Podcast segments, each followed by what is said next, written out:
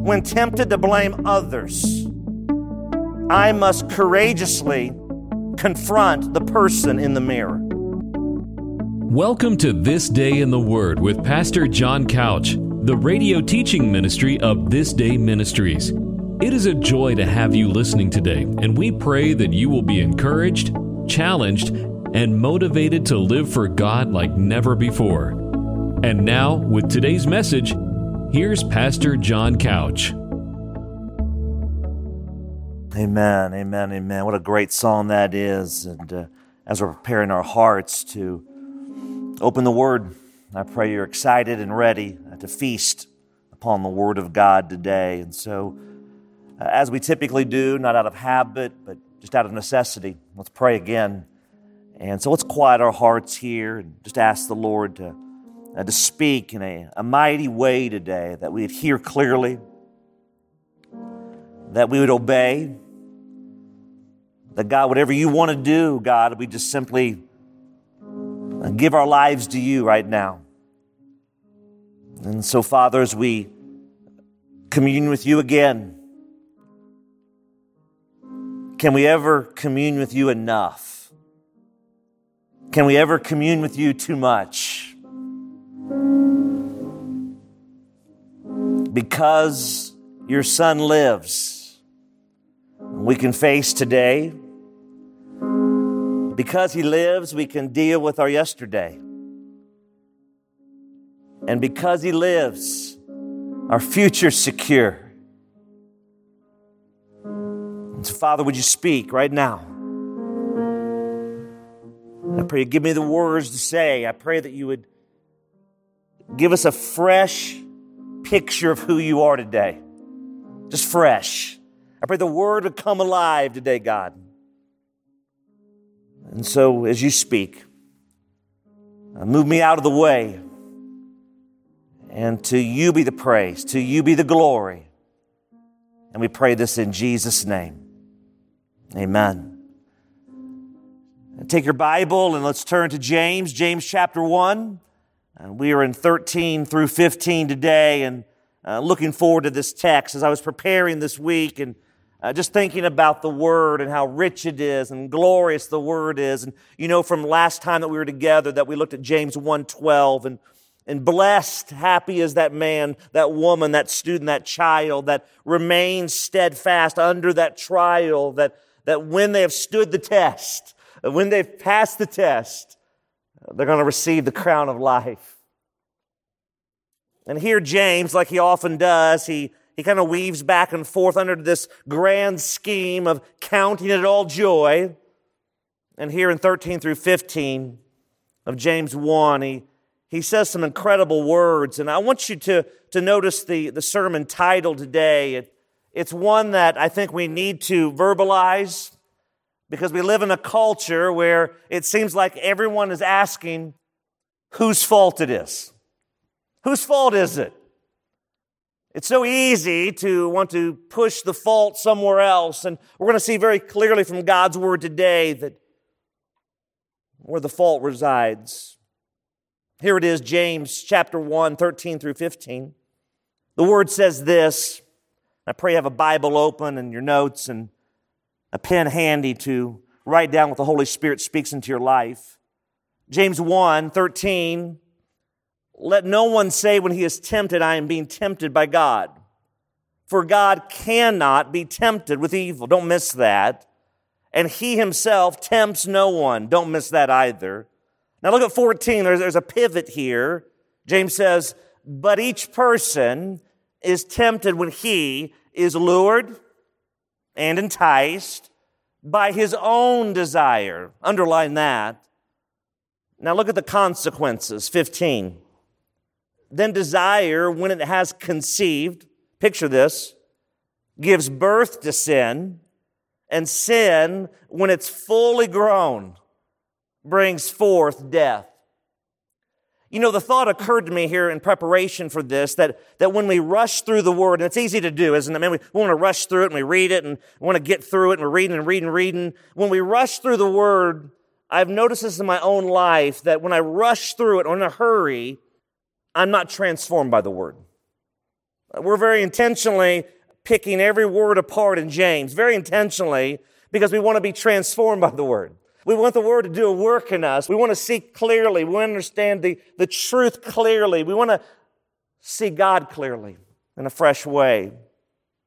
And here in thirteen of chapter one, he comes right out of the, the gate and says, "Let no one say when he is tempted, I am being tempted by God. For God cannot," make a note of that, "cannot be tempted with evil, and he himself tempts no one." So, so we got two things here. We, we see here that there's this temptation again. And if you go up in verse two in your Bible, you're going to see there that uh, there's trials and there's temptation, depending on the translation. The same word is used, the same Greek root word is used, showing the temptation and the trials. Very important to notice this, because as we're studying this, we want to see clearly what Scripture says. It's used here in such a foundational point that I pray that we'll see very, very clearly, without any hesitation, that God cannot be tempted, nor does He tempt anyone. I had I'd made a note here. I said this: the challenge is that when we attempt to understand and embrace biblical truth through a human lens, through our finite thinking, we typically end up on the opposite side of God, don't we? A real duh statement. We need to begin to look through the biblical lens. That's why the Bible is so necessary, so important. It's, it's so foundational in my life and your life, that it's that filter, that everything runs through the Word. We, we run everything through the Word. Every situation, every question in life, we run it through the Word of God. I want to make sure we remember something, church. I mentioned this last week, and I pray that it sunk in, because I've been thinking about it all week. The trials in your life, the temptations in your life, and again, uh, there can be trials where you're going through a hard time. There could be legitimate temptation for sin in your life. These two things do not destroy our faith. These two things reveal whether our faith is real or not. They don't destroy the faith, they reveal the faith. There's that testing. Again, go up to verse twelve, one verse up, that under this testing, these, these trials that we go through, when we've stood the test, as we remain under it, what happens is this: our faith is revealed to be what it really is. That our faith is sure, that it's true, that it cannot be shaken. That's why key number one, I want you to write this down in your notes, key number one.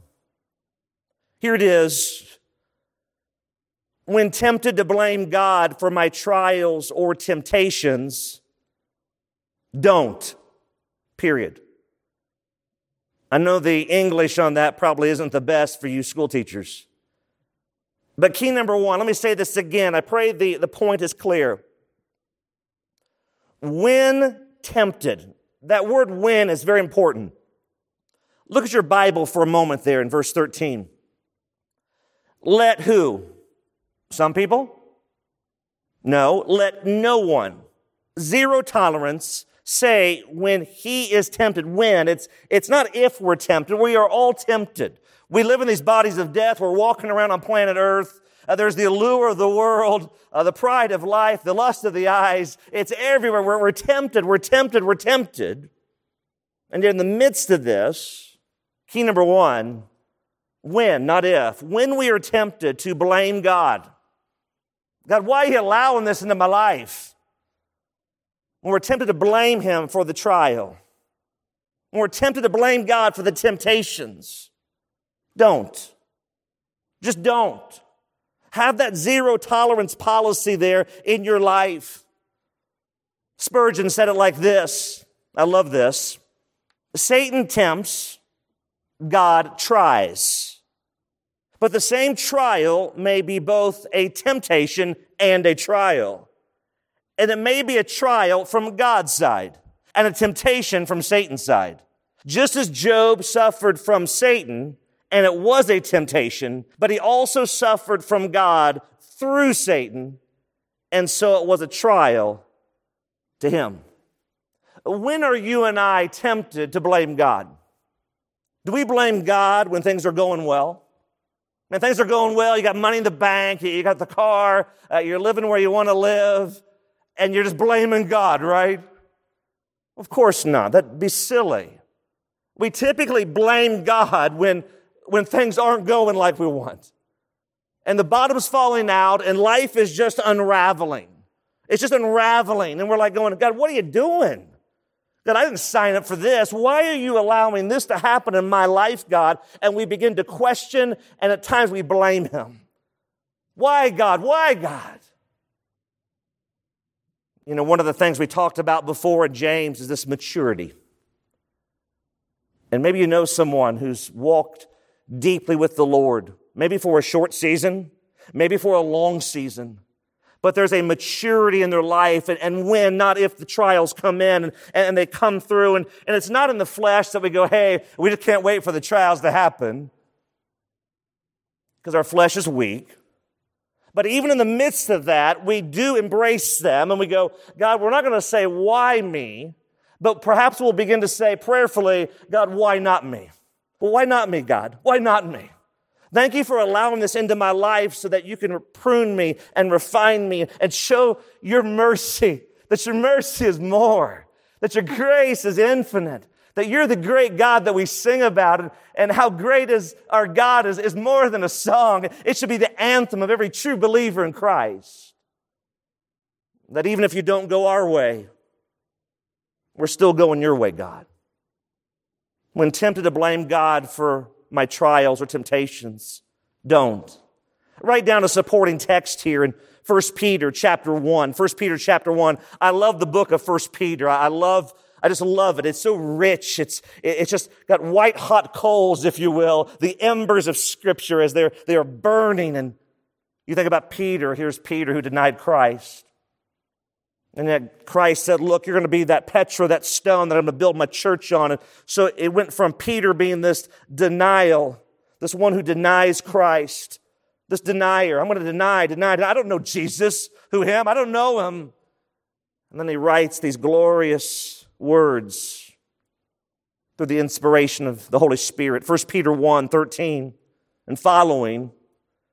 Therefore, in light of what was just said in First Peter one, one through twelve, preparing your minds for action. Now, now paint the picture as we always do. Paint it.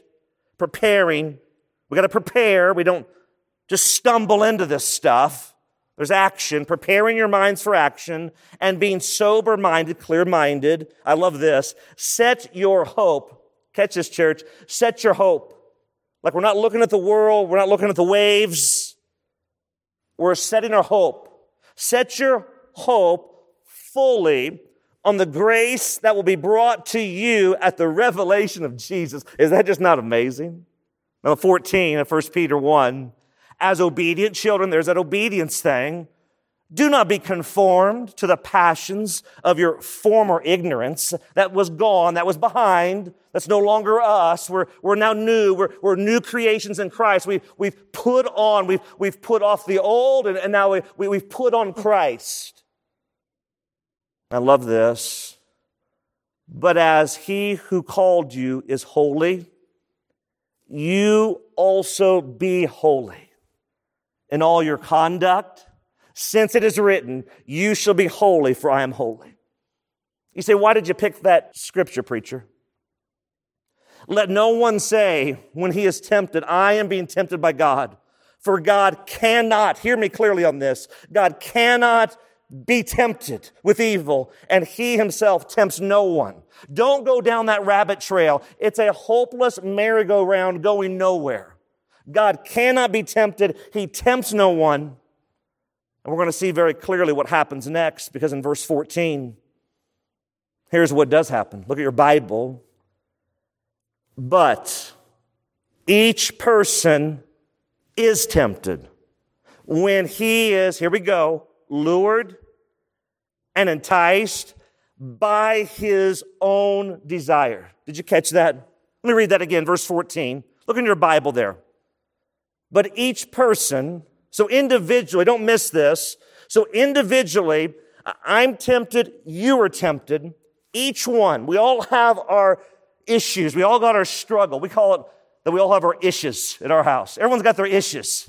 Everyone's struggling. We're stumbling through this life and these bodies of death. But each person is tempted when?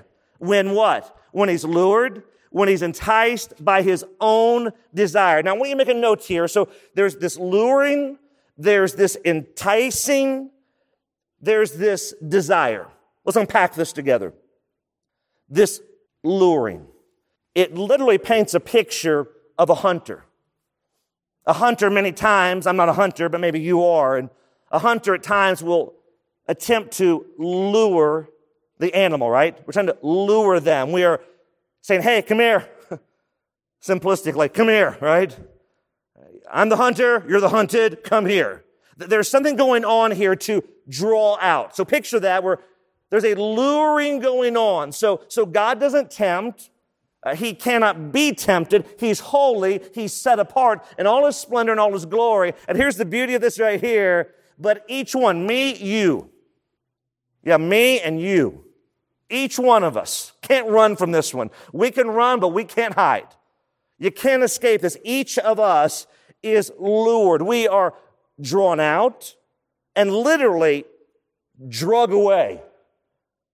Like, imagine dragging something away, this prey. The hunter is now dragging away. You could even go deeper here. In this original Greek, you could even go deeper and say this, to really paint a picture. It's as the seduction of a harlot, to be very, very blunt. The lure has been set. Each one of us, can't blame God. He didn't do it. Devil didn't make me do it.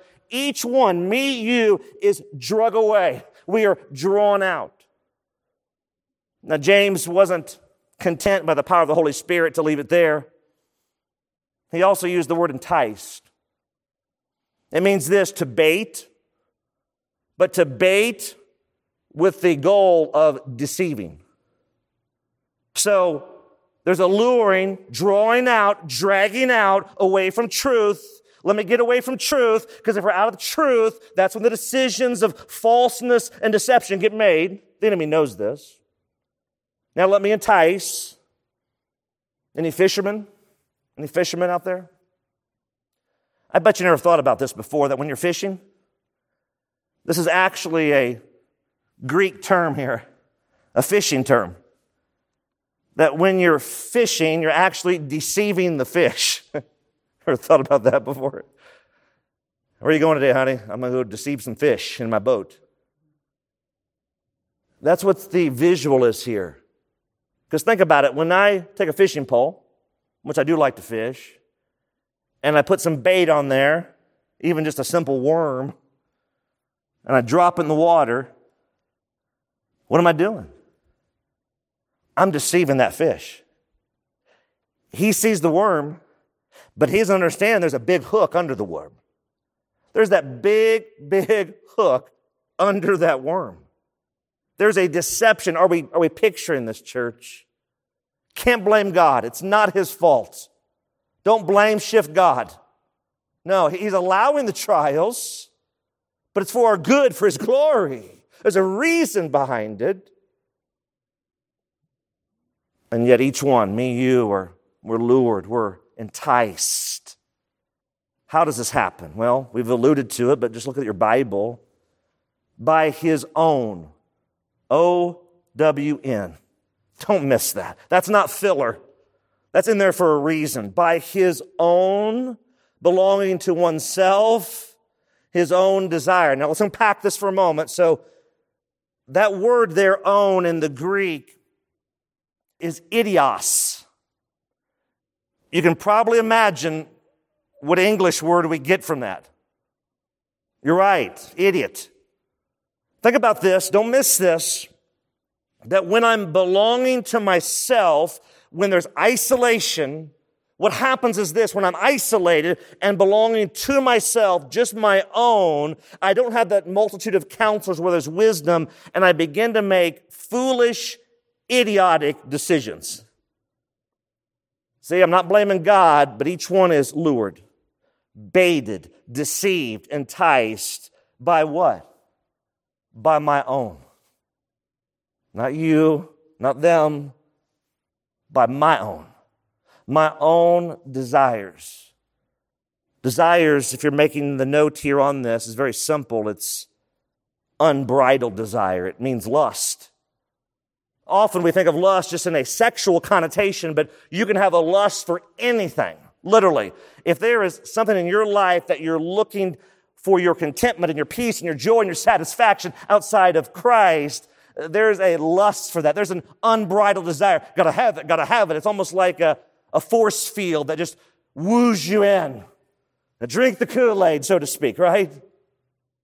No, each one, each one is enticed by his own desire. Think about this. I've used this illustration before, but I think it hopefully gives a good picture. You guys ever been to a buffet? Dumb question. You're Baptist. Of course you've been to a buffet. Buffets are amazing, amen? We love buffets because, you know, you, you go up there and you get one plate and, well, one's not enough. And the beauty of the buffet, there's one I'm thinking of right now called Fred's. What a great buffet that is. And the Holy Spirit hovers over Fred's. For you that know where Fred's is, you know what I'm talking about. It's amazing. I can picture it even right now. And so you have this buffet and you have what all these choices, don't you? Have you noticed all these, all these choices? That's why we love buffets, don't we? Not only can we eat more than we should, it's a whole other sermon, by the way, but we have a plethora of options, don't we? See, each one of us, we have our own idios. It's us, belonging to self, these cravings. And my craving may not be your craving. And your craving may not be my craving. But here's the deal. We all got cravings that are outside of Christ. And the enemy's over here on his buffet going, hey, I'm over here. I got plenty of options for you. I don't care what you take, just partake. And drag a whole bunch of people with you off that spiritual cliff. It's the buffet of the enemy. And again, if we're not careful, we will give into the fleshly desires and, and be that idiot that we so often think of. How about key number two in your notes? Write this down. Key number two.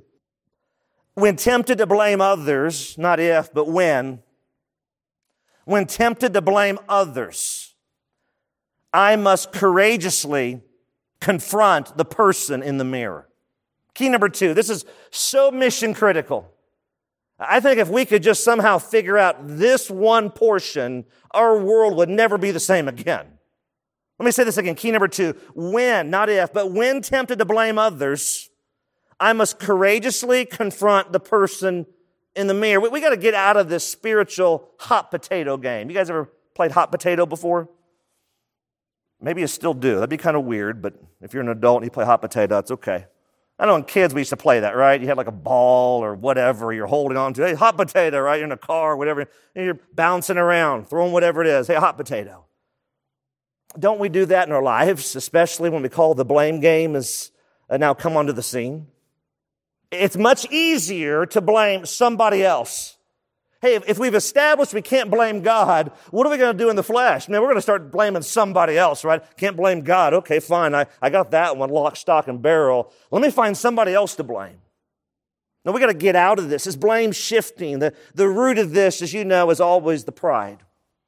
Jonathan Edwards, the great Puritan, said that pride is the worst viper, the worst serpent in the heart. There is something about what happens that, that the pride just simply is, I can't find my satisfaction in pursuing the Lord.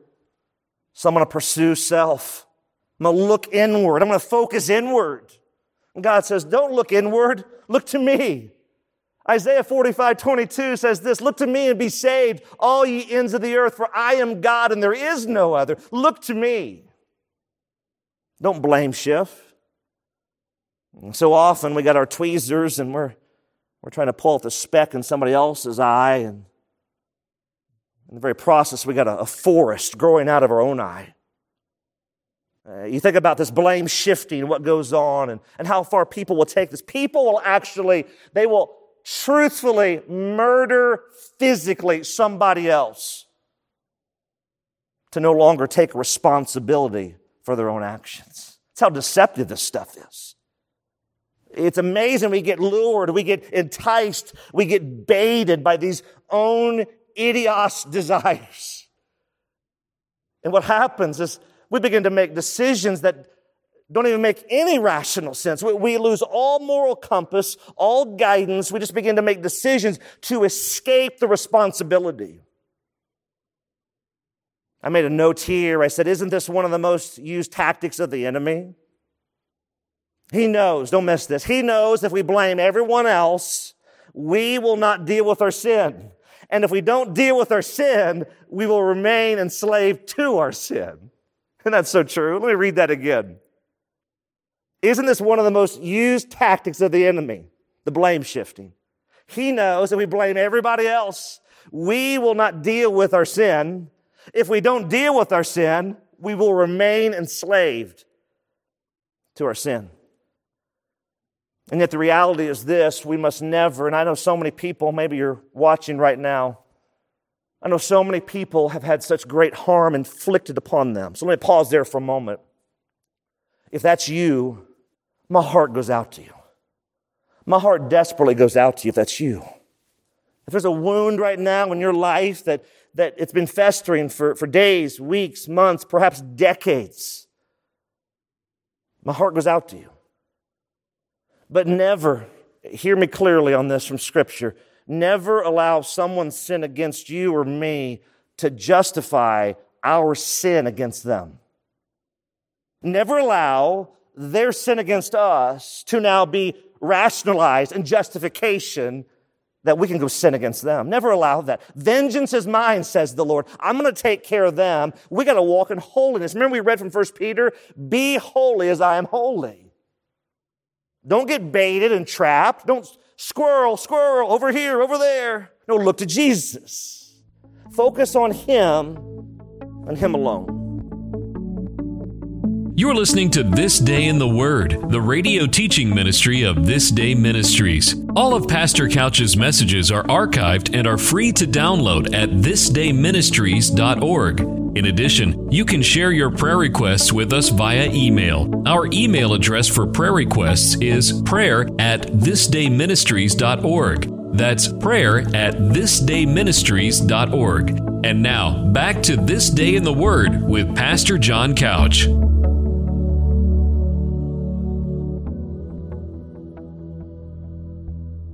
I made another note here, a couple notes. I'll just read these to you. We live in a culture where passing the buck and blaming everyone else for our own sin, our past, and everything in between is not only accepted, but it's heartily endorsed and cheerfully applauded. For the true believer in Christ, we must at all costs get off this merry-go-round of victim mentality and blaming others. Blaming enslaves, it destroys. Humble confession frees and gives life. Humble confession, it just frees us. It gives us life. Trade in the V of the victim for the V of the victor. Trade in the V of the victim for the V of the victor. Paul said like this, I love this when Paul said this. He said, we are more than conquerors.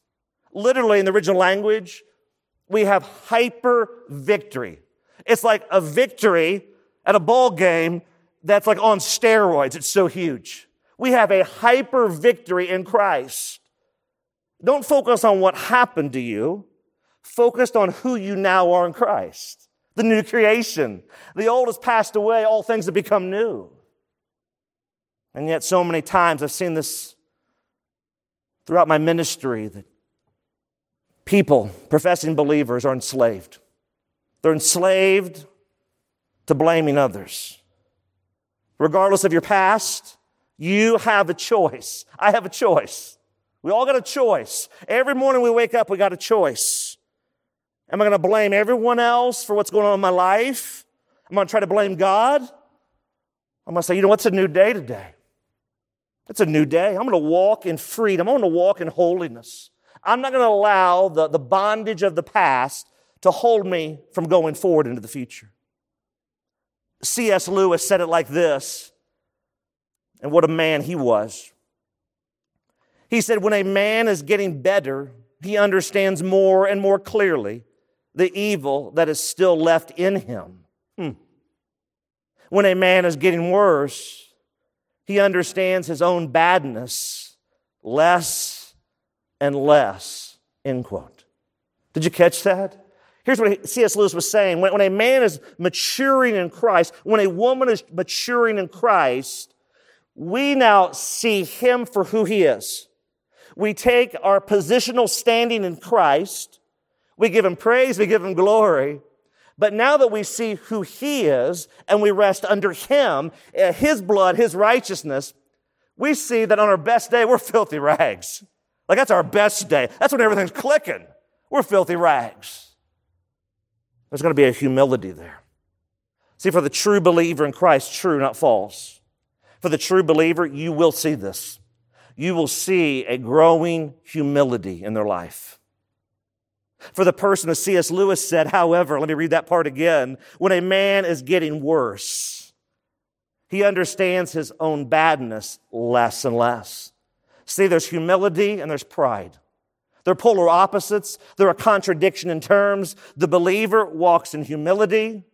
The wicked, foolish, evil person walks in pride. A prideful Christian is a contradiction in terms. Matter of fact, write this verse down, Obadiah one three. When's the last time that you read something from Obadiah? Probably didn't realize it was even in the Bible. Obadiah one three. I love this verse. The pride of your heart has deceived you. Hmm. The pride of my heart, the pride of your heart, it lures, it entices, it baits, it ensnares, it traps. It's the pride of my heart. It's the pride of your heart. I can't blame anyone else. Can't blame God. Can't blame my family. Can't blame anyone in my sphere of influence. The only person I can blame is I got to deal with that person in the mirror.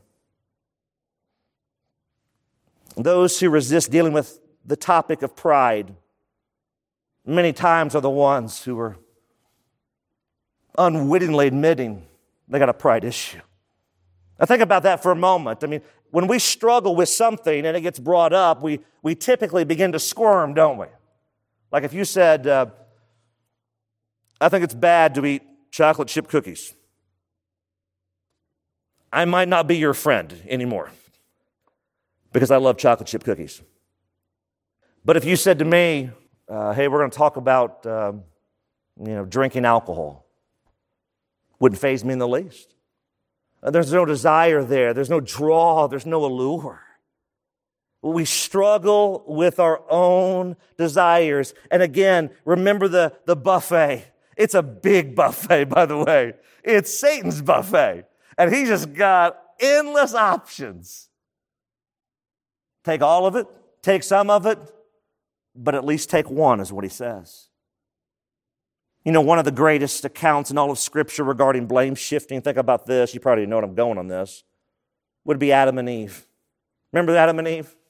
So back in Genesis, there's Adam and Eve, and God says, look, uh, you're going to be in this glorious garden, and I got pretty much one rule of what not to do.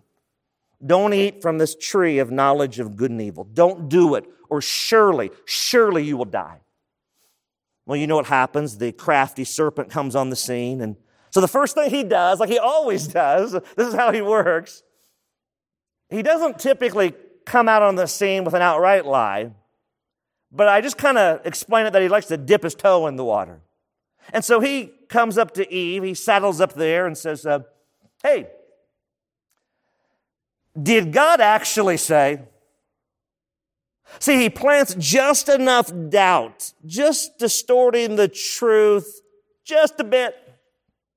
A seed of doubt, a seed of question against the truth, saying, did God really say? Did he really say that? Did he mean it? Eve said, hey, look, here's the deal. We can't eat it. We can't touch it, matter of fact, is what she said, or we will die. And then the serpent said this, you will not surely die. See, he went from a, I'm just going to distort the truth a bit, to a total distortion of the truth. Did God really say? And don't we do that when our own evil desires, they begin to what? Press in on us, and now we begin to think that what? Truth is false and false is truth. Well, we don't know what we're doing, where we're going. That's the enemy working. He's playing off our own evil desires that are within each one of us. Outright lie. And then Eve, of course, she's kind of like, hmm. Anytime we start going, hmm, hmm, huh, hmm, hmm, we're in trouble. Because the moment we look away from truth and start to ponder what the enemy's speaking as our own evil desires are craving this, what's happening unwittingly as we hmm, hmm, hmm, and hmm, here's the truth. And each hmm just leads us farther and farther away. It's like the song says, it's a slow fade. And Satan is much more patient than any of us will ever be. He will wait a lifetime for us to drive off a cliff. And you know what happened? Here we go. So when the woman saw that the tree was good for food and that it was a delight. Did you catch that when she saw it? When she saw the delight in her eyes and that the tree was to be desired. We've heard that word before. Desired to make one wise. Oh, wow, okay. Feeling pretty good about myself. Hmm. She did what? She took. She took action is what she did. She took of its fruit and ate. And here's what she also did. She also gave. So she went from rationalizing to plain out disobedience. And she gave to her husband, Adam, who was asleep at the wheel the whole time. And that's a whole other issue. And he ate it too. So now we got corporate sin, corporate consequences. And here we are today, right?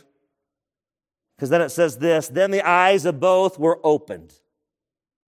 And they knew that they were naked, and they sewed fig leaves together, and they made themselves loincloths. And here goes the blame shifting right down this text, Genesis three, twelve through thirteen.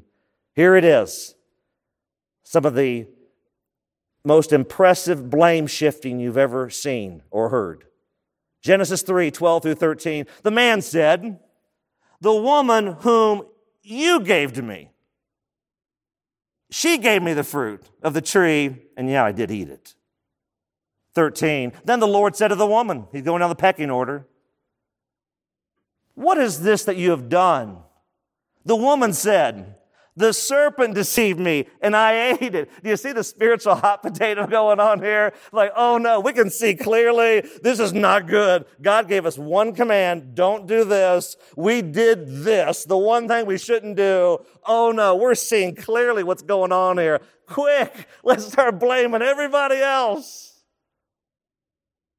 And the consequences, as you know, have changed the course of history forever. See, as we see from Genesis, don't miss this, church, as we see from this account, the enemy, he is a mastermind, and I call him the master cheerleader. I think he's got pom-poms. Yeah, he, he just cheers us on. Hey, you can do this. Hey, you can do this. Here's the evil desire. Here's the buffet. Oh, you want that over there? Hey, you go take that. Yeah, you need that. I don't think God really said you couldn't have that. Why don't you go ahead and take it? And he begins to distort the truth, playing off our own evil desires. We partake, we drink the Kool-Aid, and off the cliff we go. Our eyes are open. We realize who we really are. And what do we do next? It wasn't my fault. It was their fault. And is it any wonder that homes and businesses and ball teams and churches are falling apart by the droves? Because, as C S Lewis said, the one who's growing in Christ's likeness will begin to see themselves for who they really are. Ever-growing humility. And the false convert, though, will just begin to see, well, I'm not so bad after all, but it's their fault. This is so mission-critical, church. We got to understand this. Were they living in this shame because of something that happened to them? There was shame going on here. We're naked. What do we do? Was it because of something that happened to them? No, it was because of something they did. It was their sin. We need to call sin for what it is. We can't tiptoe around this any longer. Just call it what it is. Bring it to the light. When we bring it into the light, here's what happens. A couple things happen. when we bring sin in the light, that's when now the healing can begin. Sin festers in the darkness. Keep it buried, keep it suppressed, blame somebody else, don't deal with it, just keep walking in this. And God's Word shows us clearly that men love the darkness rather than the light, lest their evil deeds be exposed. It's important that we lay it out there on the table. Just say, this is what it is, just own it. It's what it is, it's ugly, it's gross. But God's grace is greater. That's the beauty of it, isn't it? No matter what you do or I do, there's nothing that we can do through true confession, true humility, that God won't sit there and say, hey, man, thanks for coming home, my child. Man, you lay at the foot of the cross. It can be repented of, confessed, and redeemed, and walk that way no more. You can learn from it. You can grow from it. Just don't go blaming everybody else. Don't blame God. It's our own evil desires that allure us, that entice us, that lead us astray. I can't truthfully blame anyone else. I got to face the man in the mirror. How about you? How about you today? We'll look at fifteen, verse fifteen, our final verse. Here it is. Because the last thing the enemy wants us to do is call our sin, sin. It's the last thing he wants us to do. But look at fifteen. Here's the result. And what we saw when you flip back there on that That text that we just read here, when you look at this, let no one say when he is tempted, I am being tempted by God. Verse thirteen, for God cannot be tempted with evil, and he himself tempts no one. So there's the command, uh-oh, but each one is tempted. Uh-oh, here's what's really going on, the truth. Each one is tempted when he, she is lured, enticed by their own desire. Here's fifteen, here's now the results. Then desire, this lust, this unbridled desire, when it has conceived. Now here we go. Here goes a, a visual, a picture we're going to paint. When it has conceived, it now gives birth to sin. And sin, when it's fully grown, brings forth death. So here we go, church. So we have this unbridled desire. Every one of us. We all stand there at the enemy's buffet. Every one of us does. And we go, hmm, what should I have today? And there's that temptation. Now, temptation in itself is not sin unless we give in to the temptation. Very clear, understand this, that we are tempted. It's only sin when we act on the temptation. And right here, here's the picture that James is painting by the inspiration, by the illumination of the Holy Spirit. He says, look, I want you to see clearly what's going to happen in these trials and these testings, these temptations. Then this desire, this lust, when it has conceived. So, so when it has conceived, here's the visual, and I want you to picture this. So we often think of like the cycle of life, don't we? Uh, there's conception, and there's birth, and then the child grows up to be an adult, and then the cycle of life as we all get older is there's death. Uh, this is also the cycle of sin. This is also the cycle of sin. That there's this allure, this craving, this hunger, this, this drawing. I gotta have this, I gotta have this. God, I don't need you right now. Hang on, just go back in your cage. I gotta have this, I gotta have this, gotta have this. What happens next? It's conceived. And literally in the Greek, it means this. Don't miss this. It means this, to seize and to take as a prisoner. So picture this allure, this allure. When you and I stand at the buffet of the enemy, I got to remind myself of this as well. When we stand there at the, the buffet of the enemy, whatever we partake of is going to conceive in our lives. It's going to hold us captive and hostage. We're signing up to be a prisoner. That's how insane sin is. Sin is nothing to be toyed around with. People say, hey, it's all about grace and And God saved me, and so let's go partay. Really? You really want to cheapen God's grace by living in filth and sin? You really want to do that? That's not a mark of someone who's been saved. That's delusion. It's utter insanity. Here, James is very clear. It's conceived. It's going to hold us hostage. It's, we're now ensnared. We're held captive. We give in, then it goes from conception to birth. Don't you love when The baby's born. Everyone's excited. We're holding up the babies. I did that with my kids. I'm holding them up. Oops, almost dropped him. No, I'm just kidding. Now we're holding them up in the air, you know, showing them off. Stay outside there. Oh, look at this. Awesome. Look at, I got boy number one and boy number two and boy number three. And then I got my girl, right? There's something about the birth. This birth.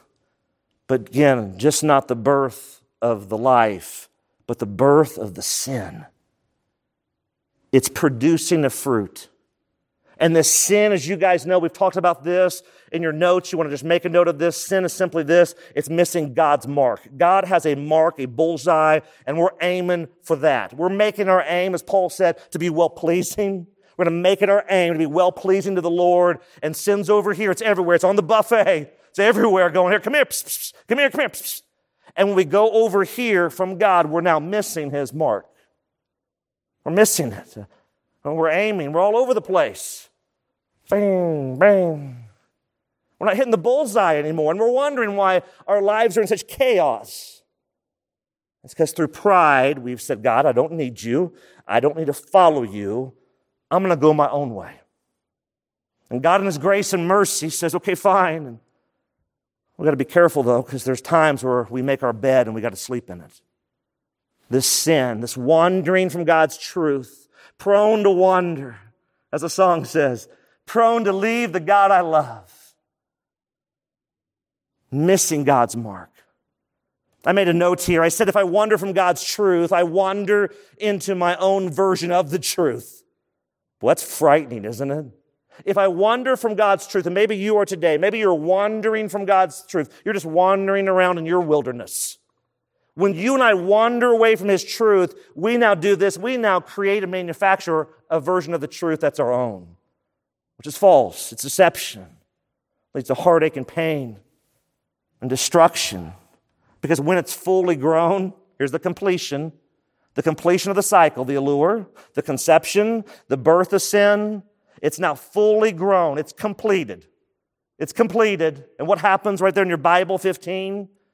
And when it's fully grown, what happens? It brings forth death. Physical death could be, sure.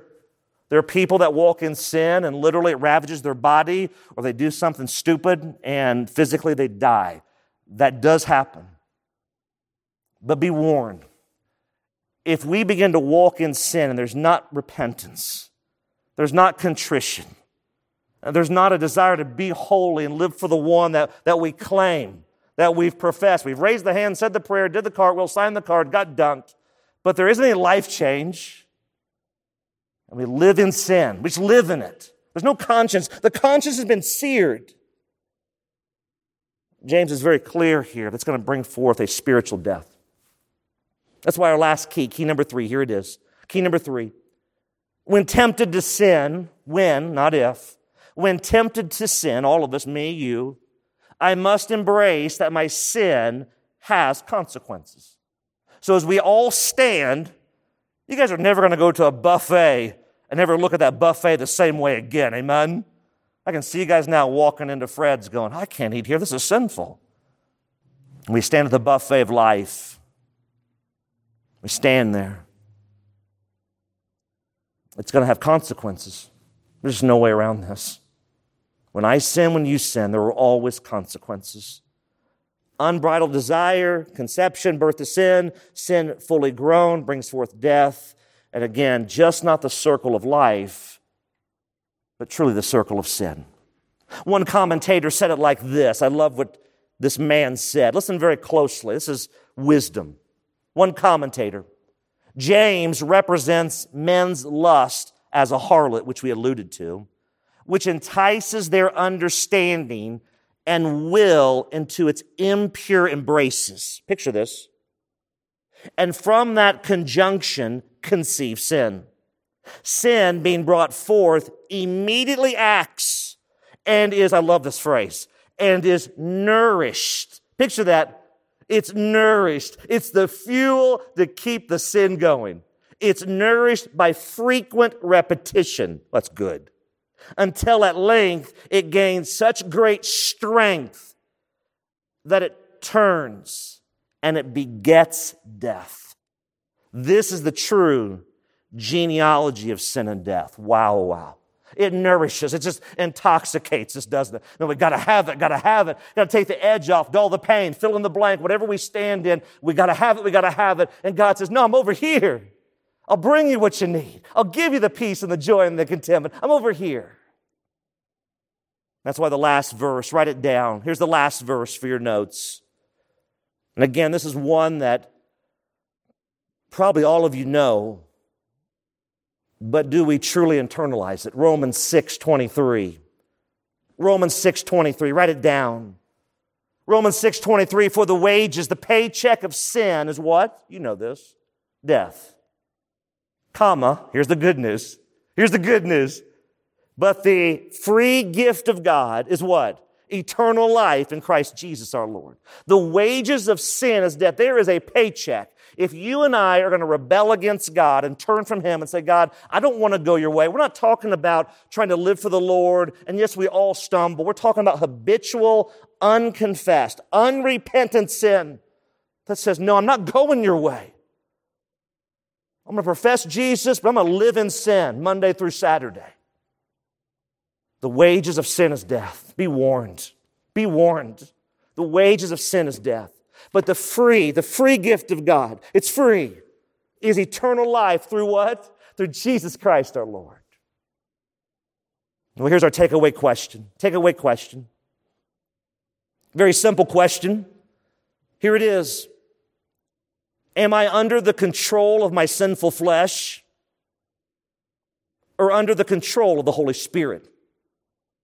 For the true believer, you will be under the control of the Holy Spirit. The Bible says this, that those who walk according to the flesh cannot please God. You can profess Jesus. You can be a pastor. You can be a deacon, Sunday school teacher, an elder in the church. You can be at the church twenty-four seven, three sixty-five. You can live at the church. But if the heart is stony and rebellious, if the heart's never been given to Christ in the first place, it's going to be hard to keep up that charade long term. Well, here's your action step. Final point, action step. Here it is. I will not blame God. I will not blame others. But I will take ownership of my own sin. Here's the action step. Write it down. I will not blame God. I will not blame others. But I, I will take ownership of my own sin. I will look in the mirror and do business with that person in the mirror. The mirror doesn't lie. We, we say that often, don't we? Boy, doesn't the mirror add fifteen pounds? Boy, we love to say that, don't we? But the mirror doesn't lie. The mirror doesn't lie. Who that man is, who that woman is, who that student, that child is looking into the mirror right now, it doesn't lie. I know what some people think because I've heard it throughout the years. Well, one of these days, one of these days, I'm going to give my life to Jesus. One of these days. Really?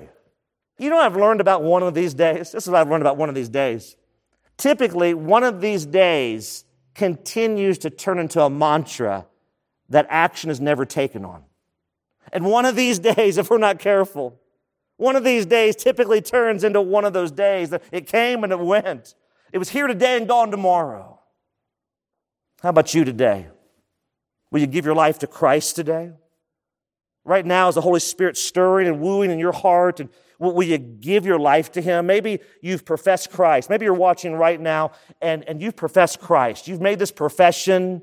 It's been a great sham and a great charade, been going on for years. And the reality is you've never truly given your life to Christ. How about you humble yourself right now? Just humble yourself right now. Don't surrender some. How about right now you surrender all? Give your life to Christ. It's the one decision that you'll never regret. Father, we just come before you now. And God, as we pause and pray and seek your face, God, I pray, would you, would you stir in a mighty way right now? For that person that's watching right at this very moment, and they're one of those. They're one of those that said, one of these days, I'm going to get around to doing this. And those days have, they've come, and now they're gone. There's going to be a time, Lord, we know this, that, that we'll die unless you return. And we will face the judgment. And once we die, once we exit this earth, there are no do-overs. Got to pray for that soul right now that's been delaying to giving their life to you. To delay is to disobey. Walk in freedom and obedience right now as you surrender your life to Christ. Just give Him your life, everything. Maybe you're one who's made that profession, but the reality is, and you know it, it was never real. Your heart never really changed. You've been hanging on to Jesus and hanging on to the world. And you can only keep up that charade for so long. Gotta pray, would you stir right now? Word of God, would you speak? Fall down like rain right now in our hearts. This is your time, O God, to you be the praise, to you be the glory. And we pray this in Jesus' name. Amen. You've been listening to This Day in the Word, the radio teaching ministry of This Day Ministries. Don't forget that all of these messages are archived and are free to download at this day ministries dot org. That's this day ministries dot org. In addition, if you have been blessed by the teaching of God's Word during This Day in the Word, we would love to hear from you. Our email address is info at this day ministries dot org. Thanks again for listening as we strive to honor Christ and impact our world as we spend this day in the Word.